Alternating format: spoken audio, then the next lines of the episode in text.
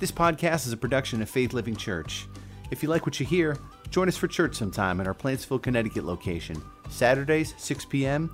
or Sundays 9 and 11 a.m. or online anytime at faithlivingchurch.com.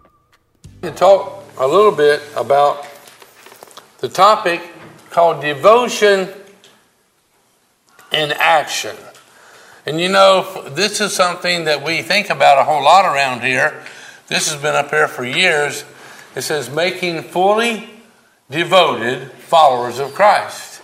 That's what the study of God's Word does for us. And we're talking about devotion in action. And our holy, our awe, honor, and reverence of God finds expression in devoted activity. You know, we're not talking about just singing or praying and things like that, but in the devotion in action, uh, we can be talking about like a Rosa who was not here this weekend. God bless her and her family. But you know, she does cooking. And I would call that devotion in action. You know, that her devotion is genuinely to bless all of us here and provide an avenue for us to get to know each other a little bit better. And cleaning can be devotion in action. Splitting firewood or mowing the, gra- mowing the grass, that can be devotion in action if you think about it. Uh, listen to what it says here in Colossians chapter 3, verse 17. And whatever you do or say. Whatever. This is, I reckon that's about 100% of things that you could choose to do. Yeah. says, and whatever you do or say, do it as a representative of the Lord Jesus, giving thanks through him to God the Father.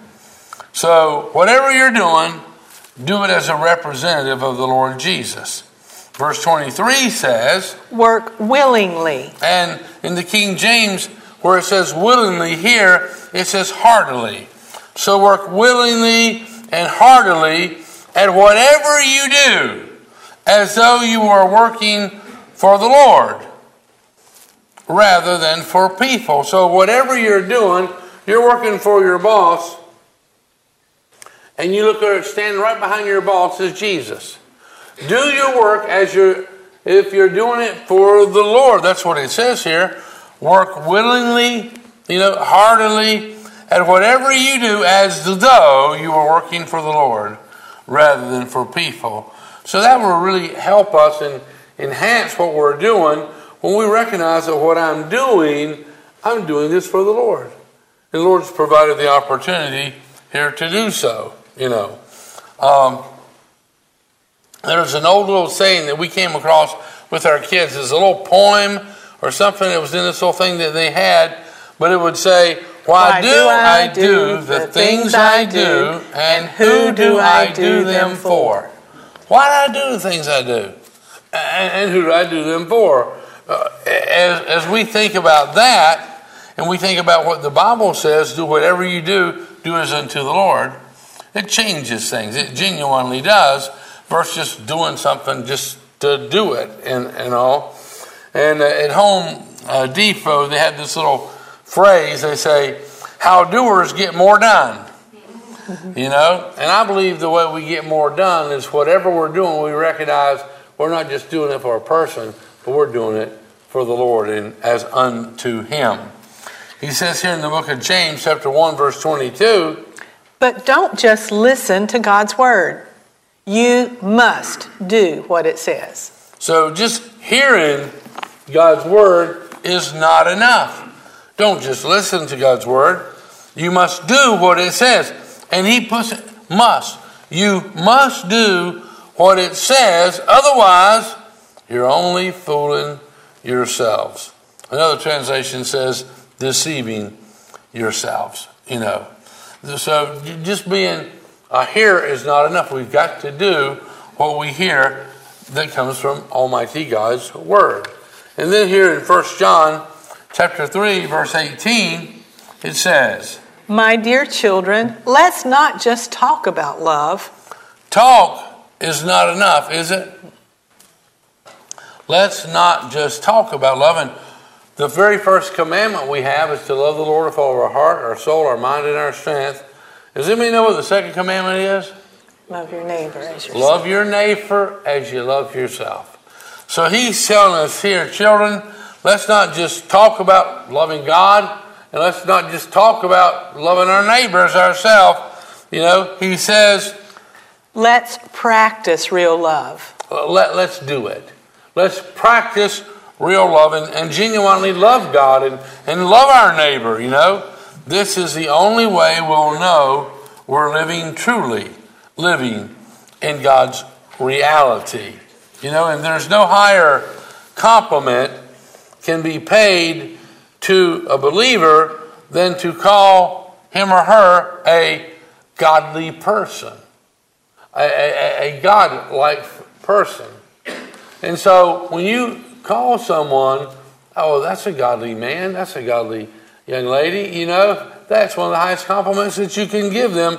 They're, they're like God. And, you know, godly means godlike, the same as Christian means Christ-like. That's what it, that's what it means.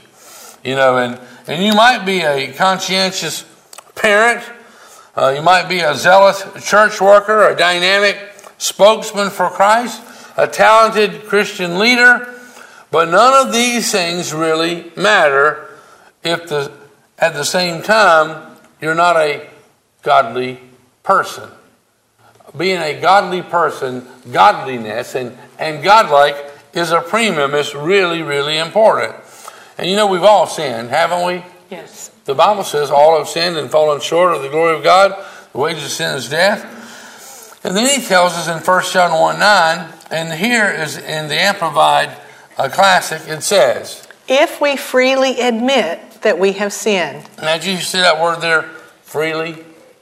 Have you ever freely admitted that you had sinned, you did something wrong? yes. Or did you have to have somebody twisting your arm behind your back? Uh, okay, I did it. Hey, I'm, I'm guilty. I was, ouch! Oh, it was, it was me. Is that what enables you to confess your sins? But he says, if we freely, well, we do it of our own accord, if we freely admit that we have sinned and we, we freely confess our sins, he, God, is faithful and just, true to his own nature and promises, and, and will forgive our sins. God's going to forgive our sins. He's going to dismiss our lawlessness and continuously cleanse us from all unrighteousness. Now, use that word continuously. Mm-hmm. That doesn't mean that you just keep on sinning. Sin, well, God's going to continuously. I can just do it every five minutes. I can keep sinning and sinning and knowing He's just going to forgive me and forgive me. That's not what it's talking about there. He will forgive you. And, and He's forgiving the people behind you and in front of you. And He forgives you. And if we fall into something again, He will. But it's not that we premeditate sinning just because we know God's going to forgive us. So He says here, um, He is faithful and just, true to His own nature and promises, and will forgive our sins, dismiss our lawlessness, and continuously cleanse us from all unrighteousness. Everything not in conformity to His will. Everything that's, you know, not conformity to His will or in, in purpose, in thought, or in action, God's going to continuously forgive us. Jesus went to the cross to forgive us. He wants to forgive us when we genuinely confess our sins to Him. And the essence of the Christian life is godliness. That's the essence of what a Christian's life is. It's godlikeness. Godliness. And in, in Titus chapter 2, verse 11, it says, God's readiness to give and forgive is now public. God's readiness? You, mean that God is ready to give you something if you have a need? God's readiness, and He is ready to give, and He's ready to forgive, and, and, this has gone public. It's wide open what we're talking about. It's been broadcast. Everybody can and everybody should know that God's ready to give you what you need and to help you and to meet your needs. And God is ready to forgive you. And this has gone public. And he goes on to say here God's readiness to give and forgive is now public. Salvation is available for everyone. Everyone. That's 100. 100%, isn't it? 100% of the people, the men, women, boys, and girls, salvation, the part, and having your name written in the book of life that you are forgiven and you're cleansed, it's available for everyone. Uh, here's a question for you guys right now Have you received this salvation? It's available to everyone. Now, we may choose, well, I'm not ready for that. I don't want that right now. But I'm telling you, He's ready to give you what you need. He's ready to forgive you. And salvation is available to everyone right now. That's just the way it is. And only believers who radiate forgiveness radiate true godliness. Because to be godlike, God forgives, does He not? Yes. And so if, if a person says, Well, you don't know what they done to me, and I'll never, ever forgive them, well, that's evidence that they're not very godlike. That's not godliness at all, you know. There's two parts to godliness, and that's a Godward attitude of reverence and respect, you know, and it's a behavior and a conduct that pleases God. Are, are we godlike? Are, are we godly, you know? Picking up here in verse 12, We're being shown how to turn our backs on godless, on a godless, indulgent life. He says here, we're, we're being shown how, how to do this, how to, how to turn our backs on a godless, indulgent life. Hmm. Do you understand what godless means? Let me see here.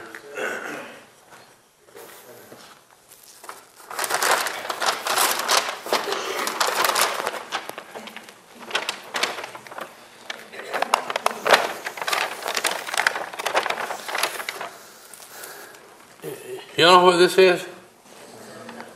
It's a 7 Up. Now, there's a little jingle that goes along with 7 Up, at least when I was in the South. That was a long time ago. We were down there at the same time. I know. You're right. It was a long time ago. But it was talking about that 7 Up is what? You know? Caffeine, never had it, never will. That's true. Well, that's good. Don't have no caffeine. It's an uncaffeine, right? But it's also in the little jingle that we heard as a kid. It was the uncola, and that's where it don't have the caffeine and all that stuff in there. It's the uncola. What does uncola mean? No There ain't no cola. cola there. So it's the uncola. Ain't no cola in there. And if you said ungodly, what does that mean? No God in it. There ain't no God in there. And it, it might not be really evil, you know, ungodly, you know, sounds pretty evil and all. It just means there ain't no God there. And people in our world right now, in the political world, and every facet of our world can be ungodly. They don't look to be vicious and all that. They just don't have no God in their life. They don't have no God in their politics or no God in their speech or whatever it might be, you know. And that's what he's, he's talking about here. We're being shown how to turn our backs on a godless, you know, on uh, just no cola, no God, an indulgent life, an indulgent life that just has no God in it, you know. Might not really seem evil, just don't have no God there. It's just God less, you know, ungodly, you know, just like the uncola. And uh, he picks up here in uh, verse 12. And how to take on a God filled, God honoring life. This new life is starting right now This new life, this awesome life. and is whetting our appetites. This new life, this God filled life, this God honoring life that starts now It's whetting our appetites. Now, think about that. Let me see here.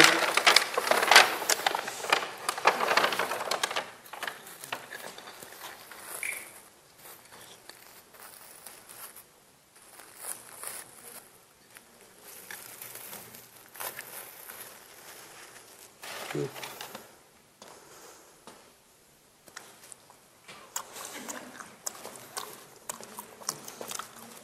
you want a piece? No, thank you. Good. I- I'm sorry, guys. I don't really have enough to offer everybody. So.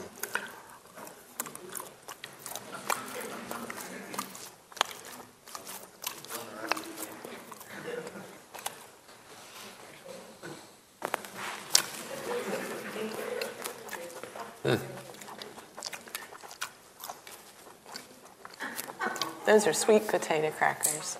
Sweet potato crackers? Mm-hmm.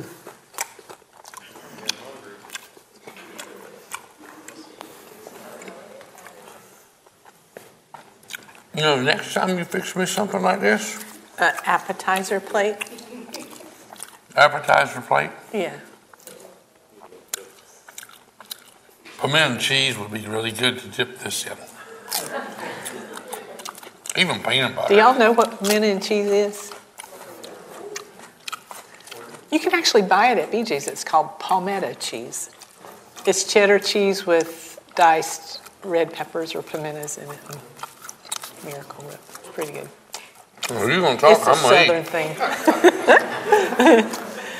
so, what does this Yeah. have to do with it? You know,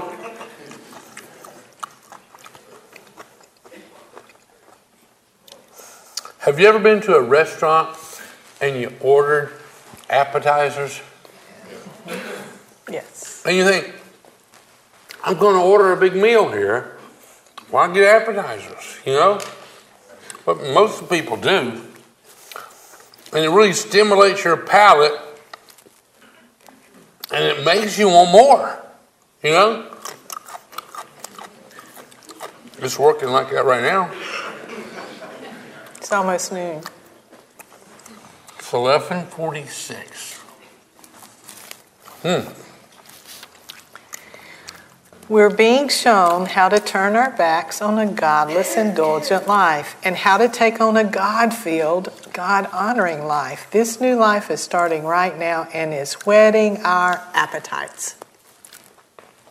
There's this book right here, and this uh, God filled, God honoring life, this, this new life, it whets our appetite. We just want more. We just want more of it. You know, God's Word, I'll tell you what happens with me when I begin to read some things in the scriptures, like, I want to read some more of it. I, I, I want to take it in. I want to apply it to my life. And he says here, this stuff is whetting our appetite. God's word and and and, and all these wonderful truths here, it just stimulates our appetite where we just want more of God, can't get enough, you know. And it's whetting our appetites for that glorious day when our great God and Savior Jesus Christ appears. And I'm telling you, and this is the truth, Jesus is coming back. And I'm not saying this is some little clever something to say. I'm telling you, He is coming back. He's told us that. Yes. He's promised us that. And the more of His Word we read and partake of it stimulates our appetite. And we're looking for a closer relationship with the Almighty God, you know. And then Titus chapter 1, uh, verse 1. This letter is from Paul, And, and basically, what this is, this is Paul's job description. a slave of God, Paul was a slave. He served God with all that was within him. been sent to proclaim faith He, he also was sent to proclaim, to tell everybody about faith and how to get it and how to use it. to those God has chosen and to teach them how to know the truth. His job description is to teach people how to know the truth. Because the truth does what? Sets You shall know the truth, and free. set you free.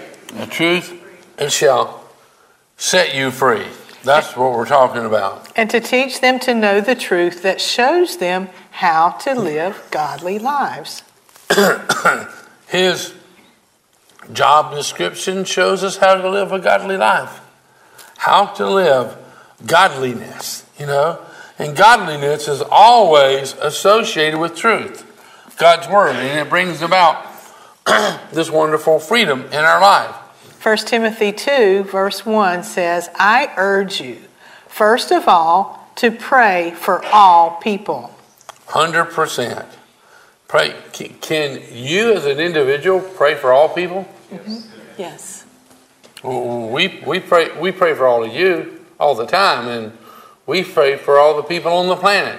Can't pray for all of them by name, you know, but God knows who they are, and we do pray for nations and all. And He says, "I urge you." Now, this is really talking about godliness. He says, "I urge you first of all to pray for all people." And ask God to help them. Can we do that? Yes. Whatever nation you pick, whatever state you pick, whatever, you can ask Almighty God, oh, Papa God, just help these men and women, the boys and girls, help them. Whatever it is that they need right now, we just ask that you would just miraculously provide it for them. May your angels encamp around about them and keep them safe from all harm and danger. And may they come to know you and trust you as Lord and Savior of their lives, Almighty God. And you can pray for everybody on this planet every day. You genuinely can. You know, and what God puts in your heart. But He says, I urge you first of all to pray for all people. Ask God to help them. Intercede on their behalf, and then give thanks for them. Thank you, God, for these people who are in such and such a place.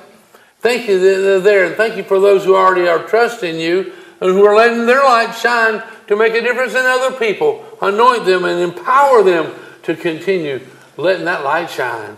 There's all kinds of praying that we can continually do for those who are in need. And then he goes on to say in verse 2 Pray this way for kings and all who are in authority, so that we can live peaceful and quiet lives marked by godliness and dignity. Pray this way for kings? Do you pray for kings usually? Maybe there are other kinds of leaders and men or women who are in authority. And you go, well, I can't pray for some other leaders because they don't believe the way I believe. It's like, that's even more important why you should pray for them. Papa God, I just ask that you would forgive the men and women who don't think the way I do. And I ask that you bless them and bring them to the place where they would trust you as their Savior. I ask Almighty God that you'd forgive them of their sins. And I ask that you'd save their family and save their loved ones and their neighbors and those who live in their sphere of influence. I ask you to bless this king and all those who are with this king and, and bless him with the knowledge of Jesus Christ as Lord and Savior. Is there ways to pray for people that disagree with you? Yes. There really is, and that's a, one of the best ways to bring about a change in their life. And he says here, pray this way for kings and all who are in authority, so that we can live peaceful and quiet lives marked by godliness and dignity. Is, is your life marked by godliness and dignity? He says we should pray this way that our life would be marked with godliness and, and dignity. And, and this is good and pleases God our Savior, who wants everyone to be saved. Did you know God wants everybody to be saved? Yes. Everybody. And to understand the truth. And, and He wants them to understand the truth because it's the truth that genuinely sets them free. And, you know, people don't just drift toward godliness.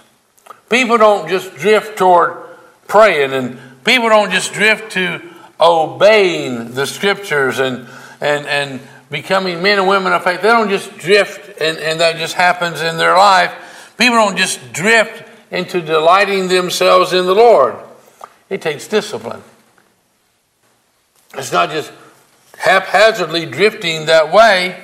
And, you know, we're to train ourselves to live godly or, or godlike. We're to train ourselves from what I'm reading in the scriptures, and we're to pursue. And, and, to pursue means to chase or really to, to hunt, to follow, to track, and to trail godliness. We're to pursue godliness, you know. And pursue it means unrelenting. You just don't give up. You just trail it. You just track it. This godliness. You're pursuing it, and we train ourselves to live this way. In, in 2 Peter chapter 3, verse 9, it says, The Lord isn't really being slow about his promise, as some people think. And I've heard it so many times. Well, well, God said He was going to come back, and He says this, He's going to do that, and I ain't seen any of that happening. So they they just throw away their faith in God. And He tells us right here, the Lord isn't really slow about His promise. He's not slow. Well, why hasn't He fulfilled everything He's uh, already said? He says, as some think. No, He's being patient for your sake. If Christ was to come back today, do you have any family or any friend who do not have a right relationship with Jesus right now? Yes. They'd be left behind. And he says here, He is being patient for your sake. He does not want anyone to be destroyed, but He wants everyone to repent, to, to do an about face, to change their direction. That's what we're, we're talking about here. But the day of the Lord will come as. And this is verse 10 here.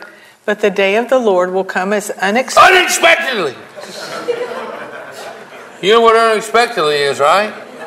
You probably didn't expect me to holler that out like that, did you? Well, some of you might have expected that, but most of you probably didn't. But it says the day of the Lord will come unexpectedly as a thief.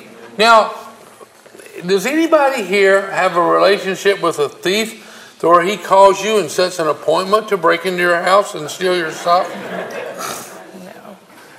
It's just unexpectedly, right? And that's what he says here. But the day of the Lord will come. When he comes back for us, it will come as unexpectedly as a thief.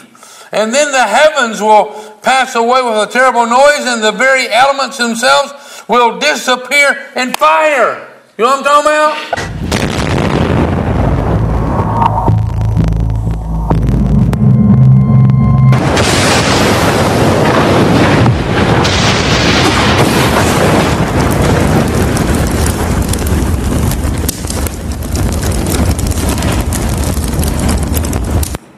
Can you almost imagine what that verse would look like? And what that verse would sound like? You know? Can we just pick it right there and continue? Verse 10 But the day of the Lord will come as unexpectedly as a thief. Then the heavens will pass away with They will pass away with a terrible noise, and the very elements themselves will disappear in fire, and the earth and everything on it will be found to deserve judgment. Aren't we glad that God is patient? Mm-hmm. Oh, we don't want our loved ones to experience that, do we? Verse 11 Since everything around us is going to be destroyed like this, what holy and godly lives you should live. That is going to happen on this planet. And I believe within our lifetime.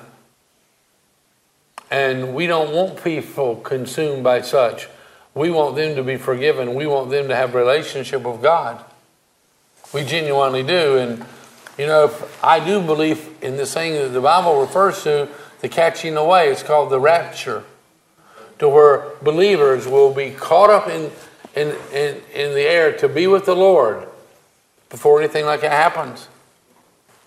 You know, and, and we want people not to have to experience that kinds of stuff. And, and Peter uses the most monstrous, you know, uh, earth shattering events like this fire and this horrible sound to stir up, you know, that holy, godly living in us. So we don't want people to have to experience that and the consequences of being separated from God. We don't want that. Verse 12 looking forward to the day of God and hurrying it along. On that day, he will set the heavens on fire, and the elements will melt away in the flames. But we are looking forward to the new heavens and the new earth. He has promised a world filled with God's righteousness.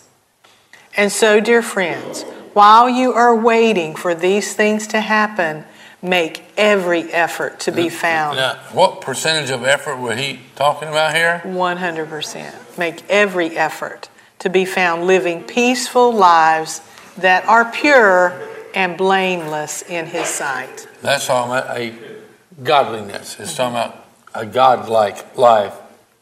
And remember, the Lord's patience gives people time to be saved. The Lord being patient, the reason He hasn't come back yet, He's given people time to get a relationship with God. He's given us time to keep praying for them. And maybe as we're praying and God gives us an idea or a story or a scripture that we could share with other people so they'll consider that we're going to have to face God one day and we're going to have to make a choice, you know, to be eternally with Him or to be eternally separated from Him. You know what I'm talking about? So, have you personally, have you received this forgiveness and this salvation that we're talking about? Hopefully, you have, and if not, today's your day to accept Jesus Christ as your Savior and your Lord and accept the forgiveness that He's paid for for you, that you will be pardoned and you will be forgiven. And this is what our beloved brother Paul also wrote to you with the wisdom that God gave him. And, and, and listen to this verse right here. 2 Timothy chapter 3 verse 1. And you should know this, Timothy, that in the last days What, what days? the last days Now, what does last days mean? the, This ain't the first days, is it? It's not halfway through. He said, In the last days, there will be very difficult times. If we look around in our world right now, are there some difficult times? We can come to the conclusion that we might be we might be close to the last days. It can happen. There's wars and there's rumors of wars every time you listen to something they're talking about this and that and Earthquakes.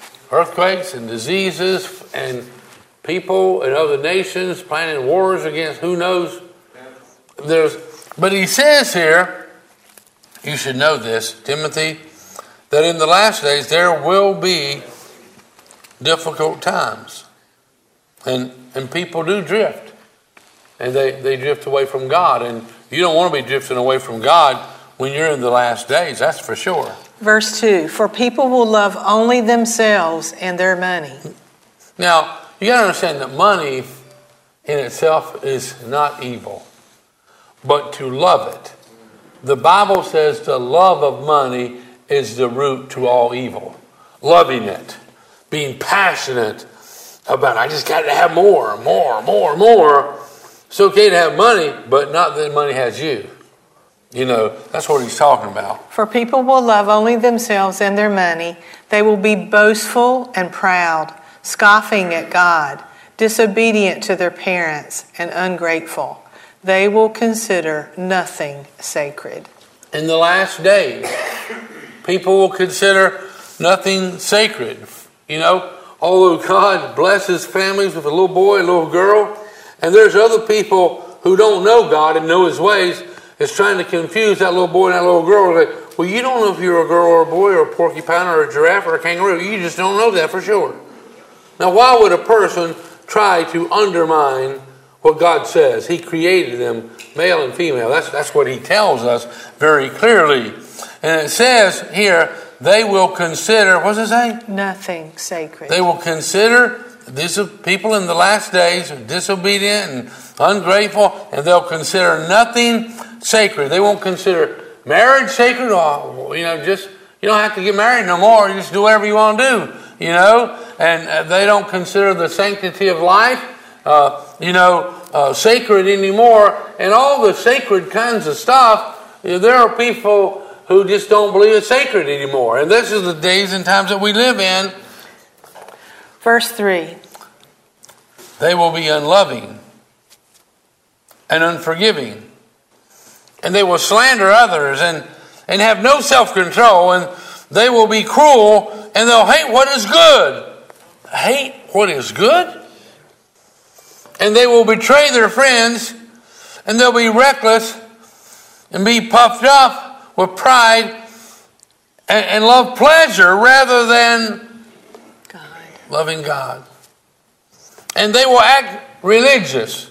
In the King James Bible, it says they'll have a form of godliness, but they'll deny the power of that godliness. But here it says they will act religious, but they will reject the power that could make them godly. They're going to act like they're religious. Oh, they're going to do what everybody else who has a relationship with God, they're just going to act religious. Act it. You know, you know Hollywood, you know, actors, they get paid big bucks to act like something that they really are not. You know? It says they'll act religious, but they will reject the power, you know, that could make them godly. They're acting religious, but they're rejecting that power. The power that comes from Jesus, the power that comes from His Word, the power that comes from Holy Spirit. They will reject the power that could make them godly. And the Bible says, stay away from people like that. stay away from people like that. Because what happens when you hang around a certain kind of people? You become like them. You, you become like them. You know? Bad company corrupts good morals. That is the truth. But Hanging around God, you become more godly. to be like Jesus every moment of the day. To be Be like Jesus every step along the way. All I ask, yes, that's all that I ask, is to be like Him. Yes, to be like Him. All through life's journey, help me, Lord, when I pray. From earth to glory, help me, dear Lord, today. All I ask, yes, that's all that I ask, is to be like Him.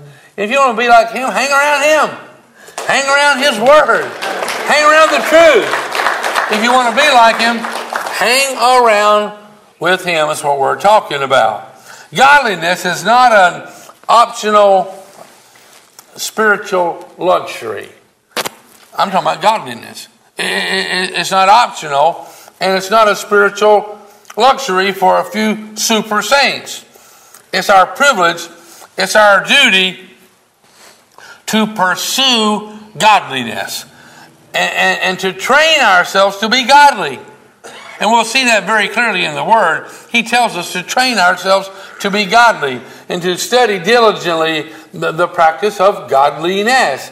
Listen to what he says here in 2 Peter chapter 1, verse 3. By His divine power, By God's divine power, God has given us everything. and what percentage is everything? God, God has given us everything. 100%.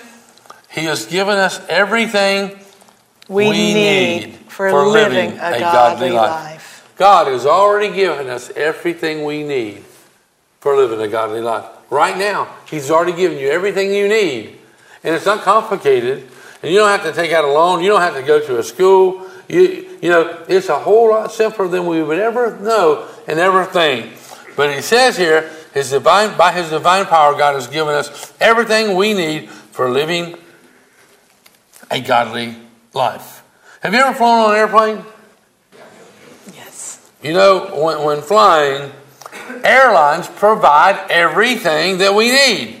They provide the ticket, you know, they provide, you know, someone to check your baggage, they provide a boarding pass, they provide that little reading light on the ceiling, you know, above your seat, and they provide that little air vent if you want some air conditioner while you're you're there, and and they provide a stewardess who comes and brings you a little snack, not near as big of a snack as it used to be, but they bring you a little snack and they bring you a little soda or a little bit of water, a little bit of coffee, or something or another.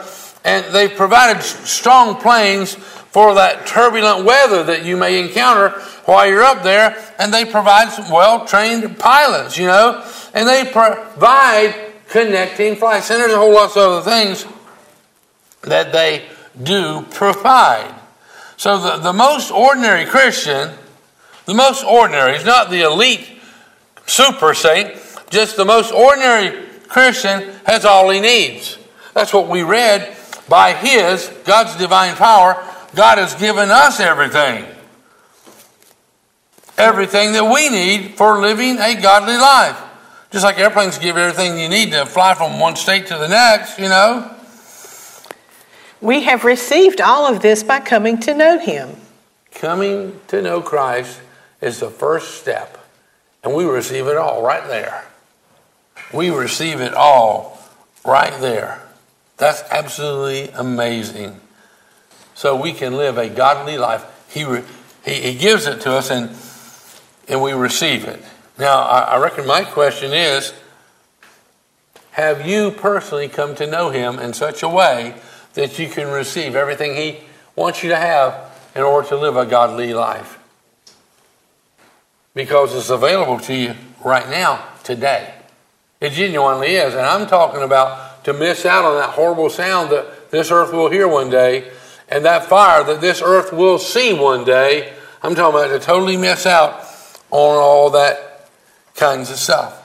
We have received all this by coming to know Him, the one who called us to Himself by means of His marvelous glory and excellence.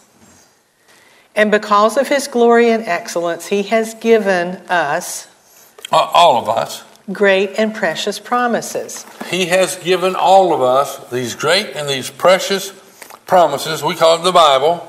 These are the promises that enable you to share His divine nature. These promises have been given. Are we making this up or are we just reading that right out of the Bible?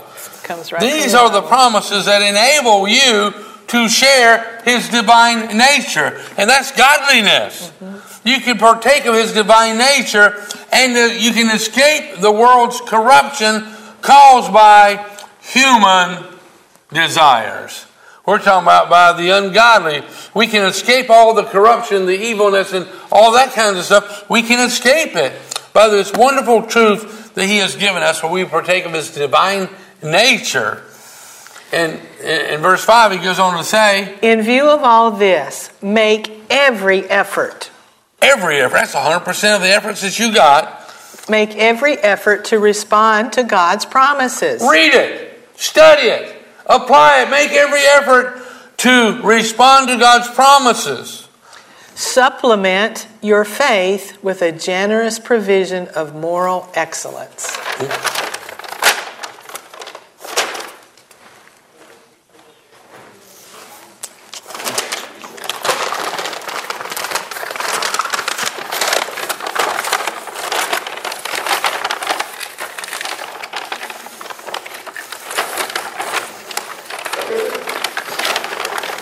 You want to put this over there?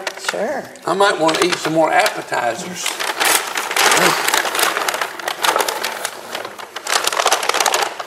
Your bag, your bag is breaking. It is breaking. I can't get them all out of here. You have any idea what these are? These are supplements. If you need a little bit of zinc, if you need a little bit of fish oil,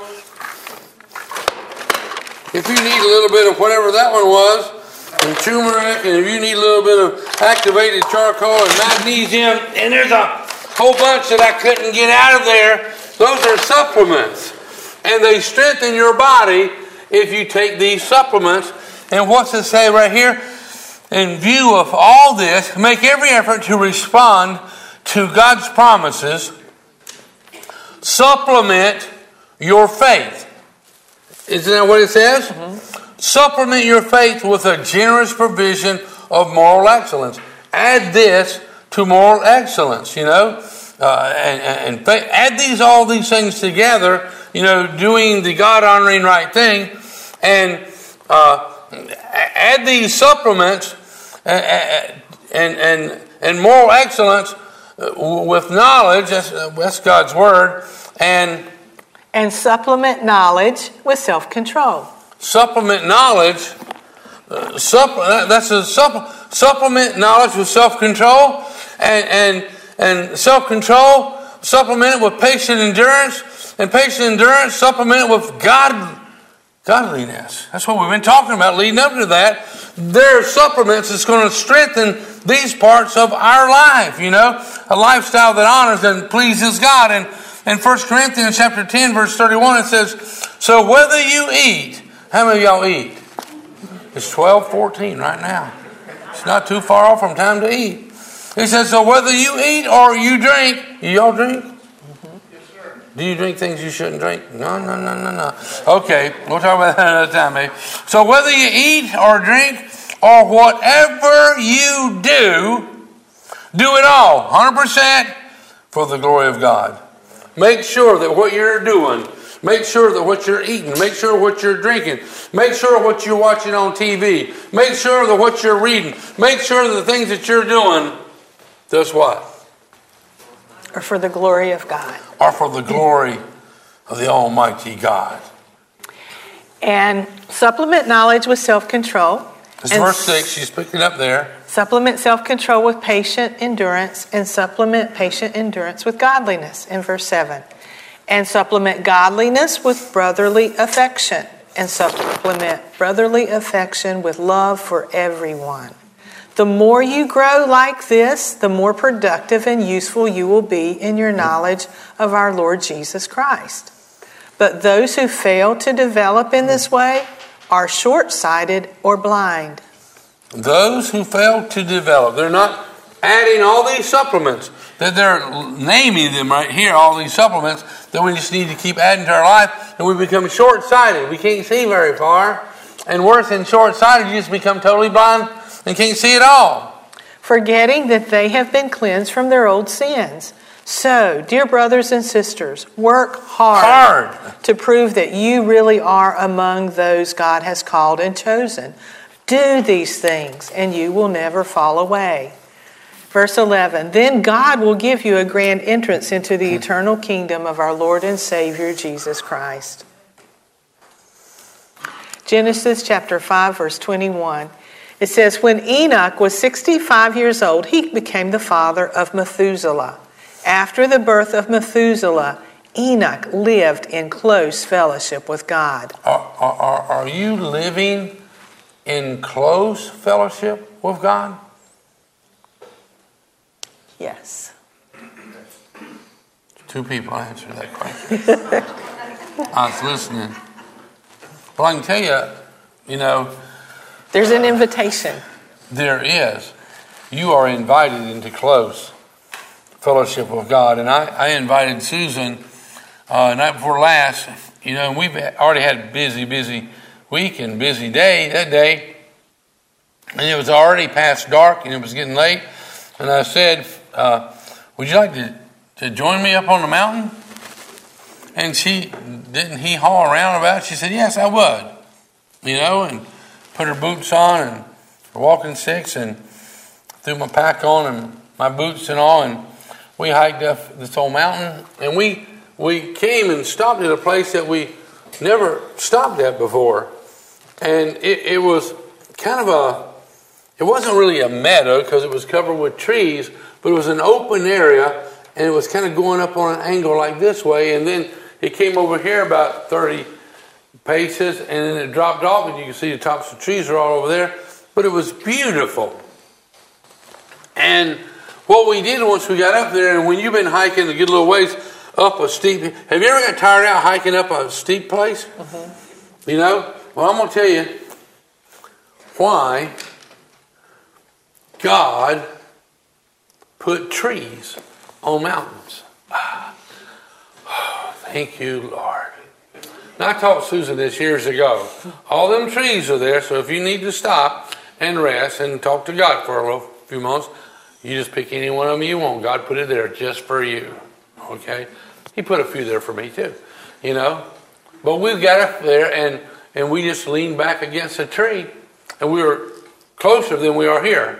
We were about to that bag and we were there and we were just praying and talking to God, and you could see the clouds were coming by and they were blocking all the stars and the moon, but you could see the moon shining through a cloud. And, and it was absolutely beautiful. And we turned our flashlights off and we just prayed. And then somebody else showed up. God. And I'm not teasing you, he showed up. And it was just heart touching and not sad or solemn, but it just brings tears to your eyes as you experience the power of Almighty God. As, as we were praying for you guys, as we were praying for our families and, and our loved ones in our state and, and our, our, our, our, you know, nation and our world and all. And God showed up there, and you can have just as close of a relationship with God that you want to have. It's yours to be had. And I'm not teasing you. You, you can, you don't don't trespass on somebody else's property.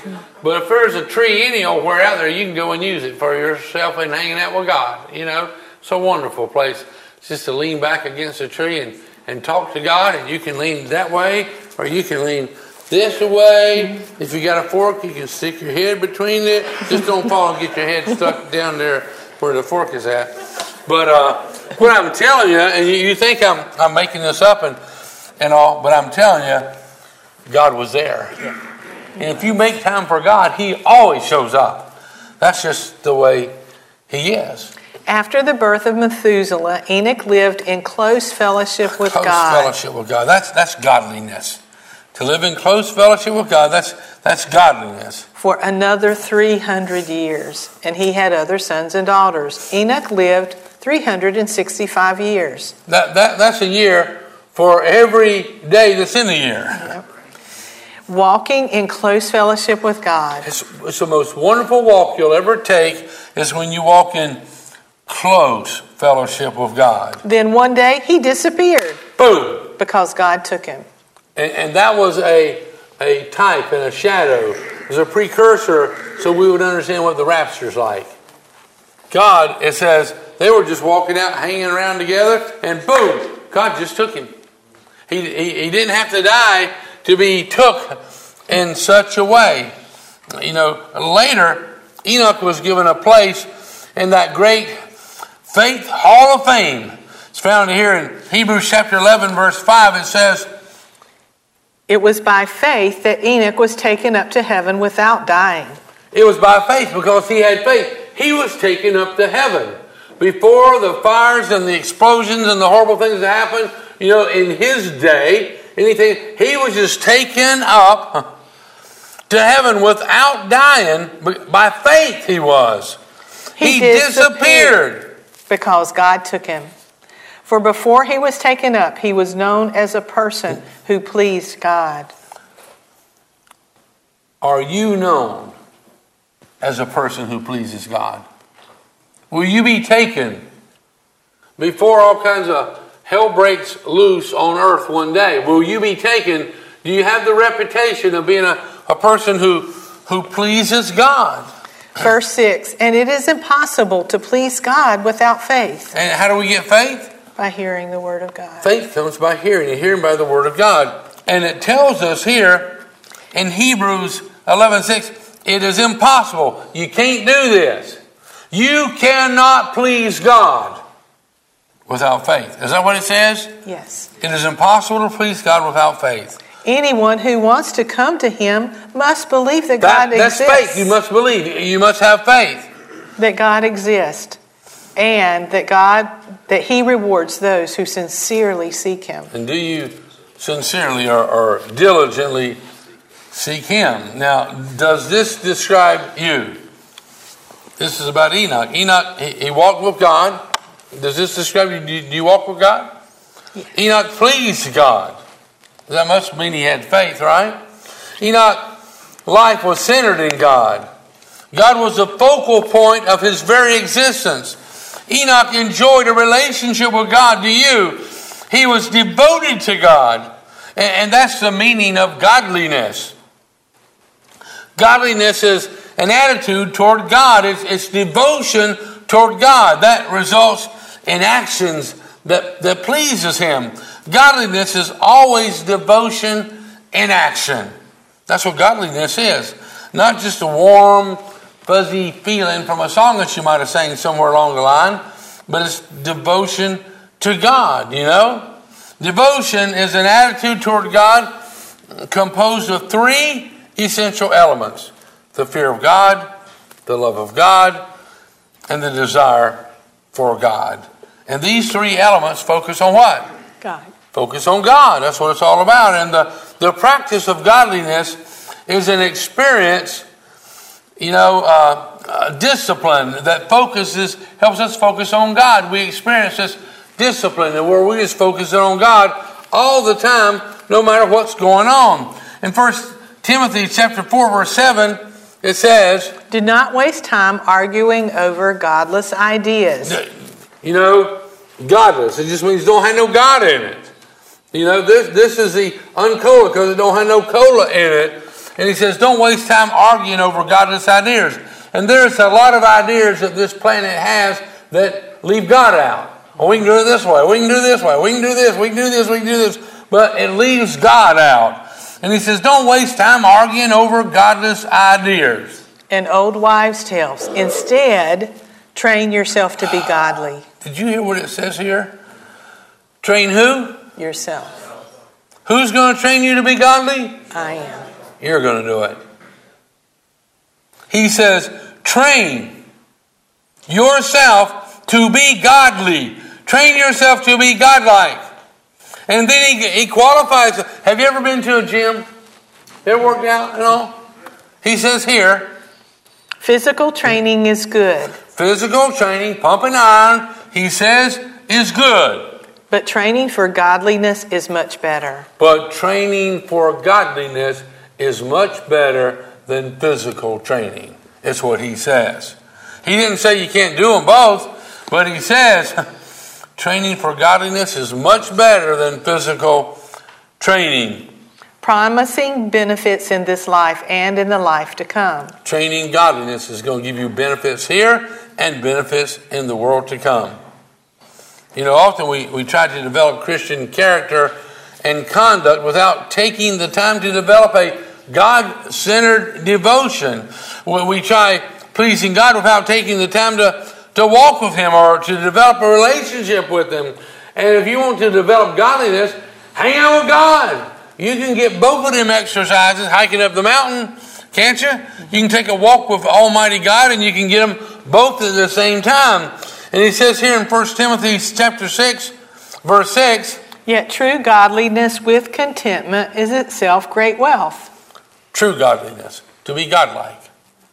Not, not religious, but to be godly. Yet true godliness with contentment is great wealth. And the King James Bible says it's great gain.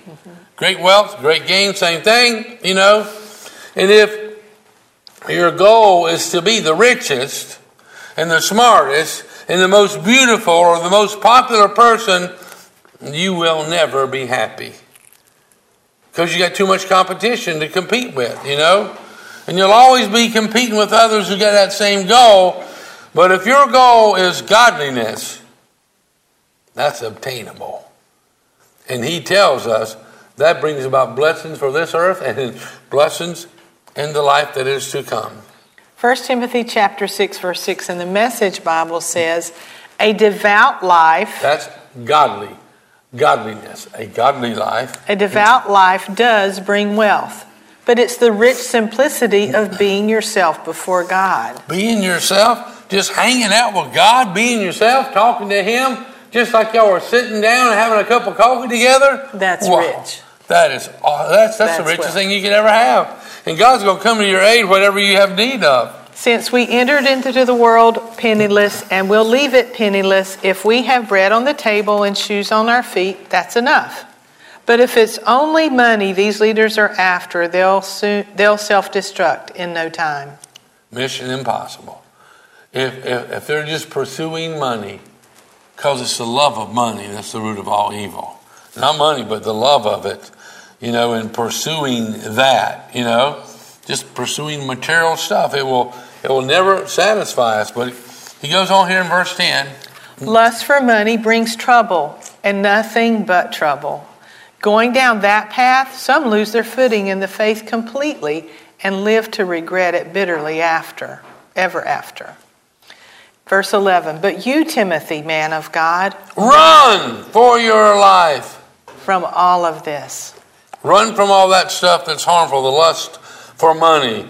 Uh, all those things he lists here, he, he tells us to run for your life from all this. Pursue a righteous life, a, a godly life, a right standing with God. And, and he says, pursue a righteous life. A life of wonder. Wonder. I love that. A life of wonder, faith, love, steadiness, courtesy. Run hard and fast in the faith. Yes. Seize the eternal life, the life you were called to, the life you so fervently embraced in the presence of so many witnesses. I'm charging you before the life giving God and before Christ, who took his stand before Pontius Pilate and didn't give an inch. Keep this command to the letter and don't slack off. Our Master Jesus Christ is on his way. He's on his way. He promises that. He is on his way, and you want to be a, a godly person. You, you, you- you want to have faith in your heart toward him, and you want to be expectant, you know, having hope, a confident expectation for his return. He'll show up at the he'll show up right on time. His arrival guaranteed by the blessed and undisputed ruler, High King, High God. You know, many Christians don't have the ambiance or, or the glow, the, the, that quality of godliness about them, and, and, and they may be very talented and personable or very busy in the Lord's work and all, even seemingly very successful in some avenues of Christian service, and still not be godly. They can have all that and be very religious, but still not godly. Why? Because they're not devoted to God in all that they do. They may be devoted to a, a vision, or maybe devoted to a ministry, or devoted to their own reputation as a Christian, but they're just not devoted to God. And my question to you here today is Are you devoted to God? genuinely. You know, your, actions and your words and all, are you devoted to God, the Almighty, the Most High, who, who died for you? Godliness can be defined as devotion to God, resulting in a lifestyle that pleases and honors Him. The, the practice of godliness being begins with cultivating a relationship with God. And and if, if if I wanted to cultivate a relationship with you, which I did once upon a time, you, you got to begin the process to cultivate that relationship. And you got to you know develop this relationship with the Almighty God, and He shows us and He gives us the steps on how to go about doing it. Only one more verse in Colossians three verse two, and we used to read this. We used to sing this as, as a song, and we studied it, and we shared it with so many people over the years of our Christian life. But in Colossians 3, verse 2, it just says, Set your affections on things above. Set your affections, what? Where? On things above. On things that are stored? Nope, on things above. The stuff is in the, in the garage or is in the basement? Nope, set your affections on things above. Set your affections on things above. Not on things on the earth. That's what he's telling us. So could you just read us the words of this song and then we'll be done? Yes, this is a song called Give Me Your Eyes by Brandon Heath. Look down from a broken sky, traced out by the city lights. My world from a mile high. Best seat in the house tonight. Touch down on the cold black top. Hold on for the sudden stop. Breathe in the familiar shock of confusion and chaos. All those people going somewhere. Why have I never cared? Give me your eyes for just one second. Give me your eyes so I can see everything that I keep missing. Give me your love for humanity. For humanity. Give me your arms for the brokenhearted, the ones that are far beyond my reach. Give me your heart for the ones forgotten. Give me your eyes so I can see. Step out on the busy street, see a girl and our eyes meet. does her best to smile at me, to hide what's underneath. There's a man just to her right, black suit and a bright red tie, too ashamed to tell his wife he's out of work, he's buying time. All those people going somewhere, why have I never cared? Give me your eyes for just one second. Give me your eyes so I can see everything that I keep missing. Give me your love for humanity. Give me your arms for the broken-hearted, the ones that are far beyond my reach. Give me your heart for the ones forgotten. Give me your eyes so I can see. I've been there a million times, a couple of million lives, just moving past me by. I swear I never thought that I was wrong, but I want a second glance, so give me a second chance to see the way you've seen the people all along. Give me your eyes for just one second. Give me your eyes so I can see everything that I keep missing. Give me your love for humanity.